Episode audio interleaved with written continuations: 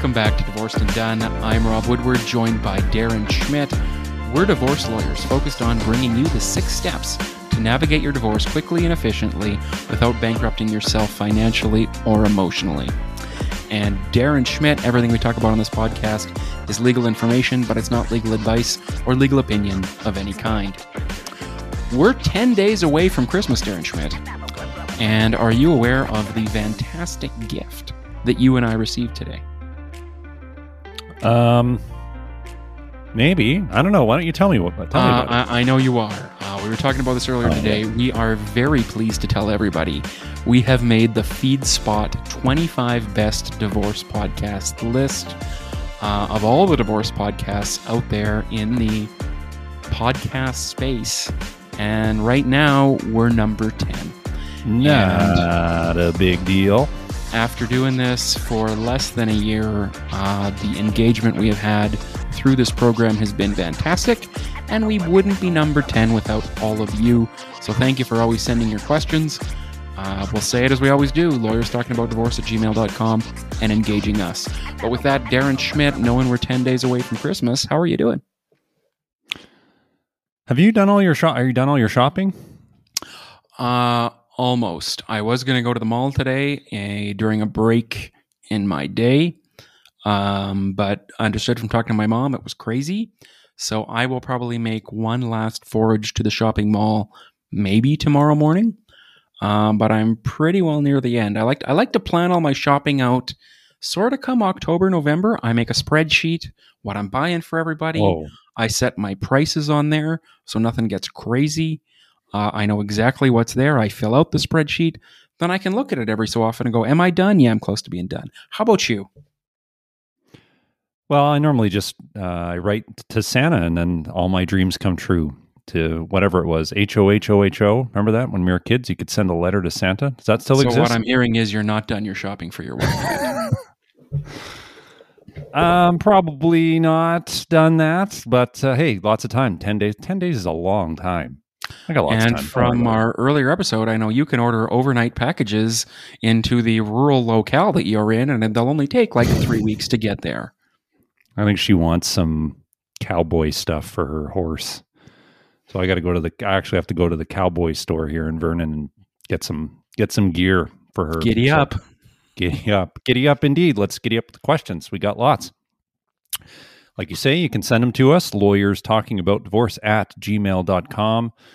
We have so many in the hopper. So if you got one, we'll try and get to it as soon as we can. But uh, without further ado, let's get to question one. Listener says, I am six months pregnant and came to the realization that my ex boyfriend was abusive. So we just broke up. Sounds like a good idea. He's a business owner, but the business in debt is in debt. Um, and he is going through a divorce with his ex-wife and had to pay an additional fifty thousand dollars to his divorce lawyer and team, of which is debt money. And he blamed me for him not having the funds to pay his lawyers since he spent money on me during our relationship. Excuse me. I have spent a total of $70,000 of my life savings on him for a down payment for his house to help with some of his divorce lawyer fees and trading investments throughout the year. I have nothing left in my bank account. I have been trying to stay out of his abusive uh, cycles of abuse, and we and have been acting as a single mother while taking care of pregnancy appointments. I had to find another job and live in another place, and I live in another place now. Um, what do I do with my child to come? How can I prepare myself? I'm so lost and scared since I wasn't myself throughout this relationship. So I guess what I'm hearing is the listener is now pregnant. She was in a sort of abusive relationship with her ex. The ex himself was going through a prior divorce and he was paying legal fees. She shelled out money for that. She contributed money towards a house that's in his name for a down payment on that house and just other stuff for him to the tune of 70,000 bucks. A lot of money. And she's uh, scared and rightfully so. Um, not that she's done anything wrong, but Rob, what do you think? So, the best thing that I like here is she said as a result of this relationship, she's found another job, she's working, that's positive, and I live in another place now, which suggests to me she has satisfied step one of the divorced and one divorced and done steps, meaning she's separate and apart, she's gotten away from this person, whatever nasty abusive things that happened to her. I'm sorry that happened, but I'm very glad that she's moved away and she's somewhere else and presumably is safe. In terms of the financial pieces, uh, any money that she's put into his home, uh, other money perhaps she's paid for his divorce lawyer, or other investments, saying you have nothing left in your bank account. Uh, I would suggest that is in our divorced and done steps a step four issue. But depending on the length of your relationship, how you were with this person, you either have potentially have a claim to recoup some or most of that money, either through our family law legislation or uh, through a civil process if it was a shorter relationship, assuming you can trace most of it. So that's a good thing to know, and I'd put that on the back burner.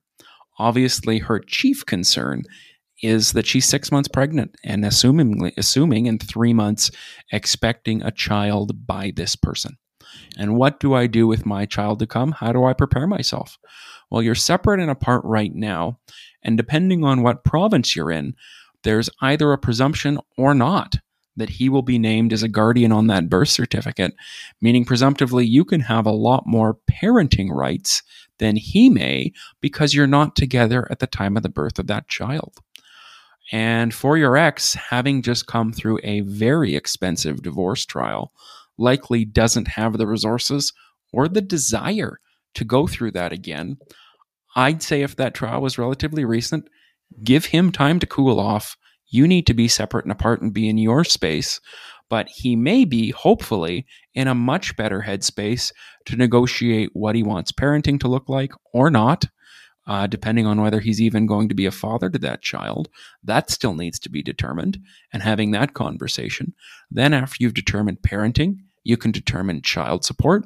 And then you can move to step four, which is dividing up that stuff and potentially uh, making some claim for some of that significant amount of money, as you suggest, $70,000 that you've put into a down payment on a house. That's definitely traceable. To help with some of those divorce lawyer fees might be re- might be able to be recouped, as well as some of those trading investments. And stick with the divorced and done steps, focusing on number one being separate and apart then dealing with those parenting pieces because you're three months away from having a child.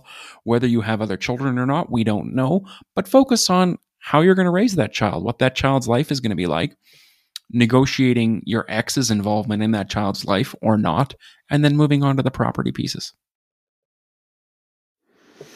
I think the only thing I would say in addition to that is on your property claim, if you're going to make it, because you're not married, there may be a limitations period. I, I don't get the sense they're married.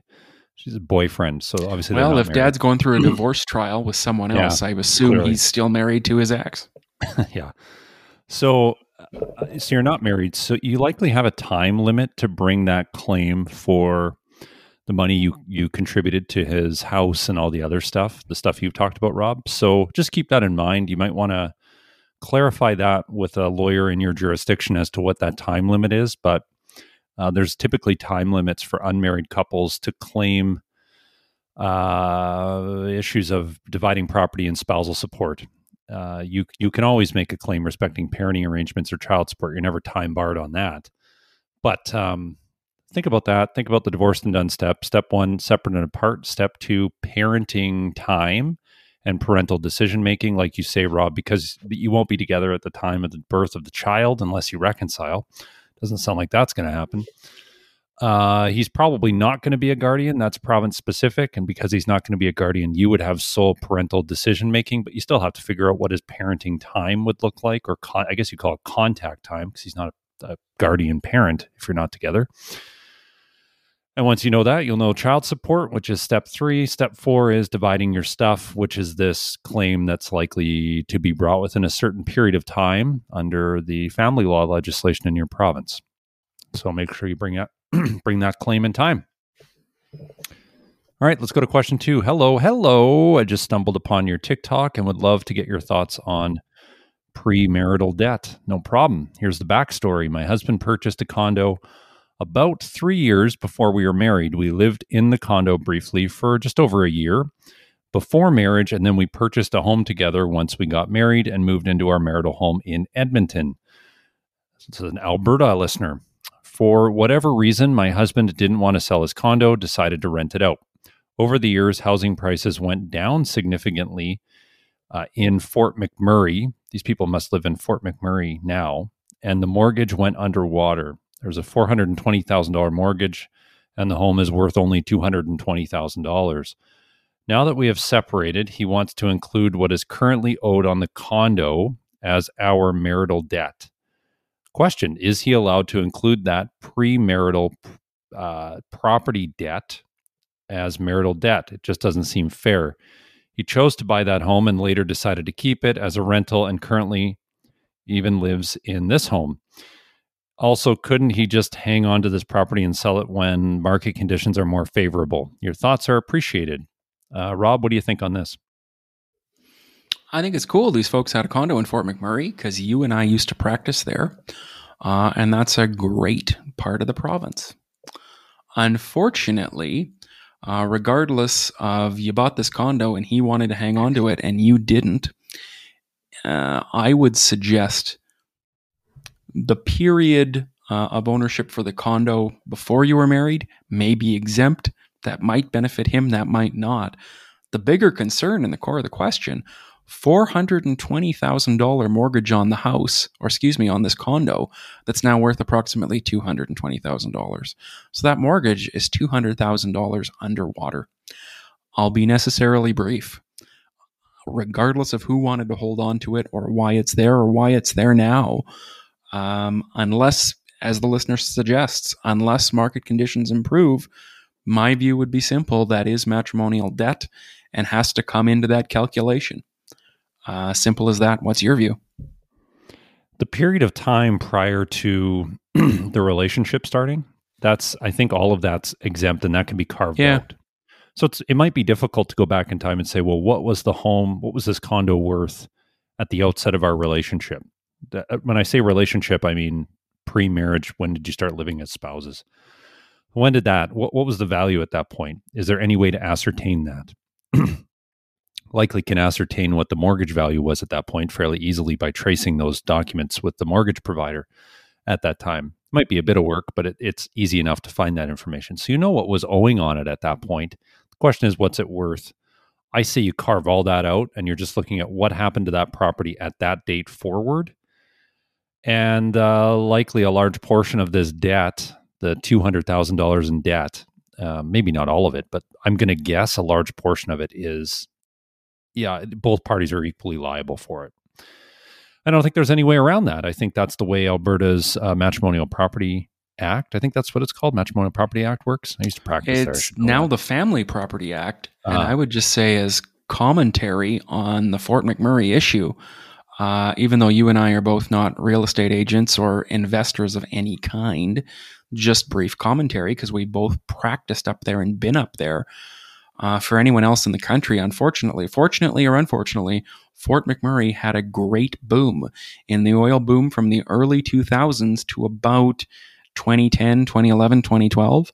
And then things really started to collapse. And you and I were up there uh, in that 2014 through 2016 ish period uh, when our oil industry started to decline.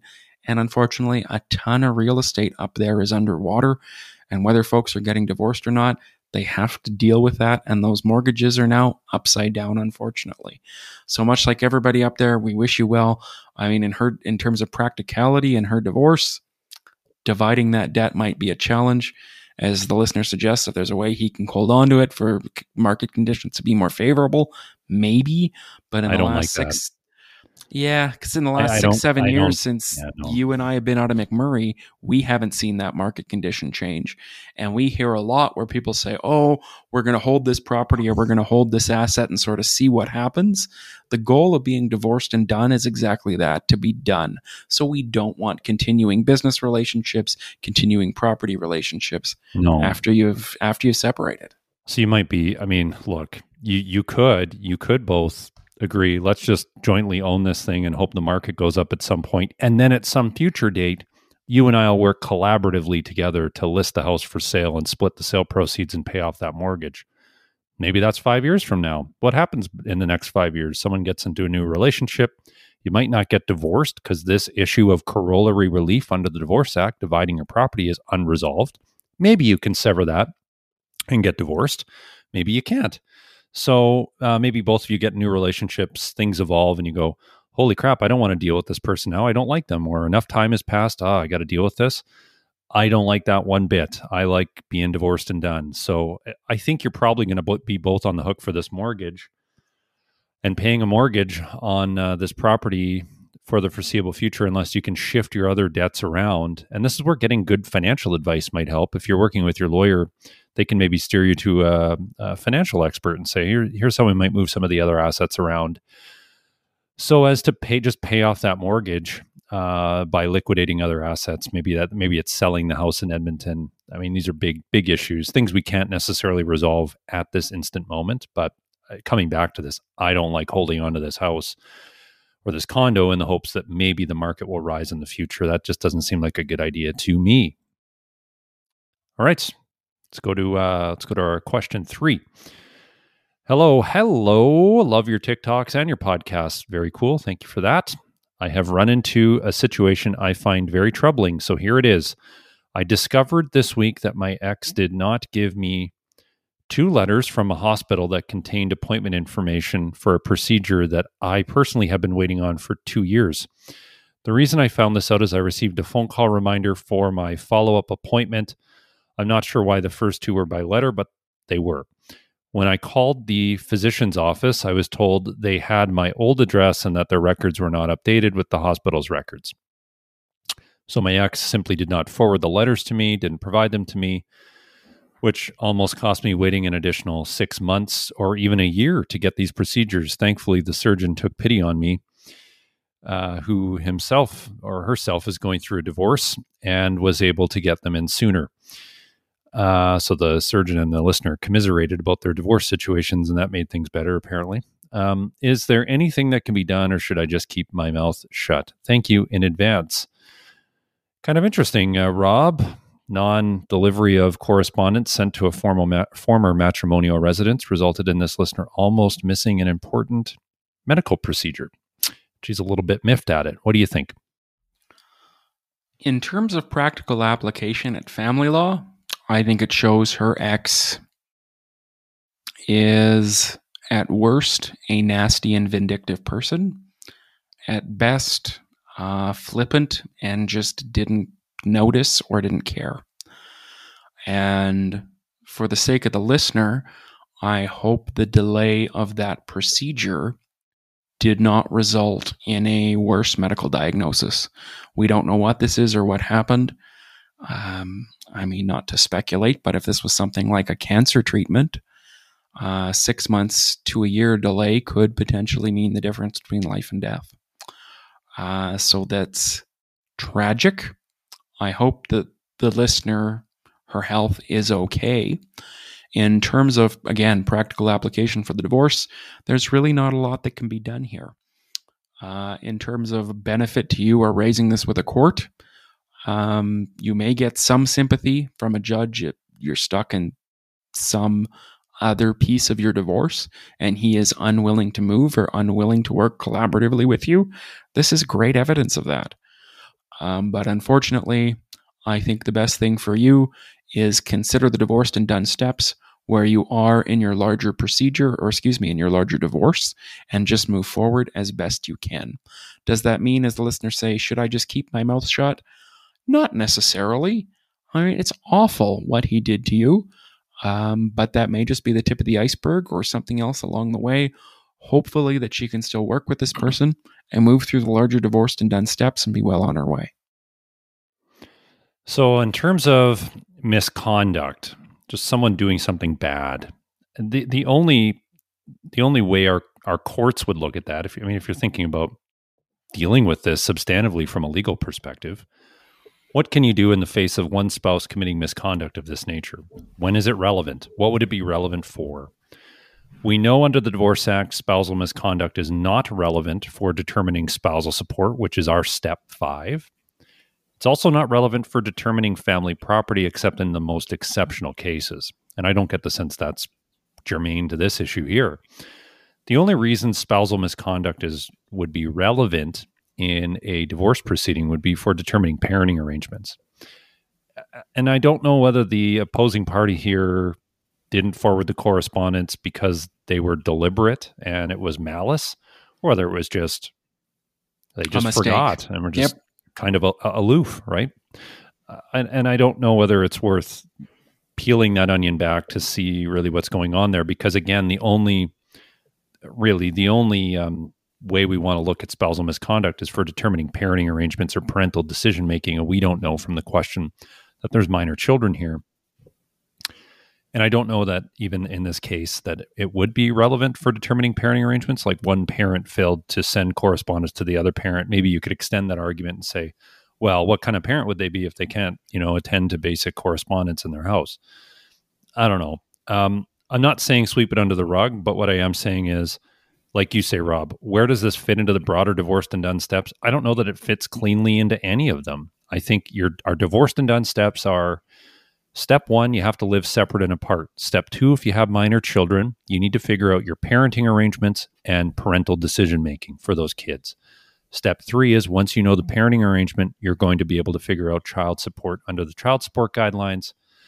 Step four is how do we divide our stuff, including our, our assets and our debts. Step five is determining spousal support.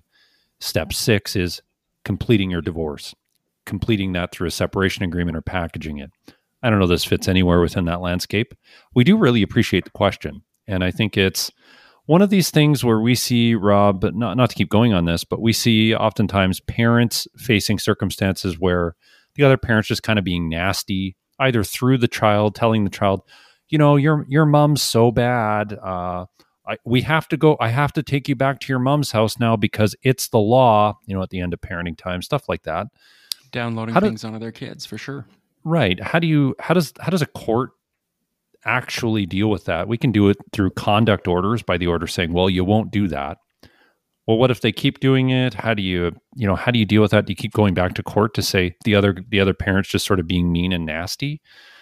You can. Is that a great option? Probably not. Sometimes it's necessary, sometimes it's not. I, I mean, I don't know what you think on that. I've kind of gone just off on a tangent here, but not at all. Uh, the core of family law, unfortunately, the issues we deal with, because we've boiled them down to six steps, are common to everybody parenting, property division, support, and we can work through those things. The challenging pieces are the emotions and helping people deal with other people after their relationship relationships have broke down. And for courts, as you and I have discussed so many times, so much of so many affidavits, statements in court, stories before the court. Yeah, there's a lot of hurt feelings and there's a lot of upset, but that doesn't help us solve the legal issues most of the time. And the upset is not a legal issue per no. se. It's just it's a corollary of the broader breakdown of the relationship. The other tough thing about family law, of course, is that our facts shift and evolve as kids get older, circumstances change. Unlike I always use this example, unlike a car accident, you know, car A hits car B on date. Injuries might manifest uh, for both drivers over time, but likely they're crystallized at some point, and we know we can sort of figure out as best as we can what happened at the intersection. Not so with family law; things evolve and facts shift and they change, and as you say, it's like a, a greasy, slippery fish. Tough to tough to grasp sometimes. Like nailing Jello to a wall. Absolutely. Yeah. Well, those were our questions for this week. Thank you, Darren Schmidt, for being with us. Again, 10 days till Christmas. Hopefully, everyone's working through their Christmas shopping. Uh, we will be joining you one more time next week, and then we may or may not have another episode around Christmas, and then we'll be joining you again in January. I'm Rob Woodward, joined by Darren Schmidt. Thanks for being with us, and as always, we look forward to being with you again.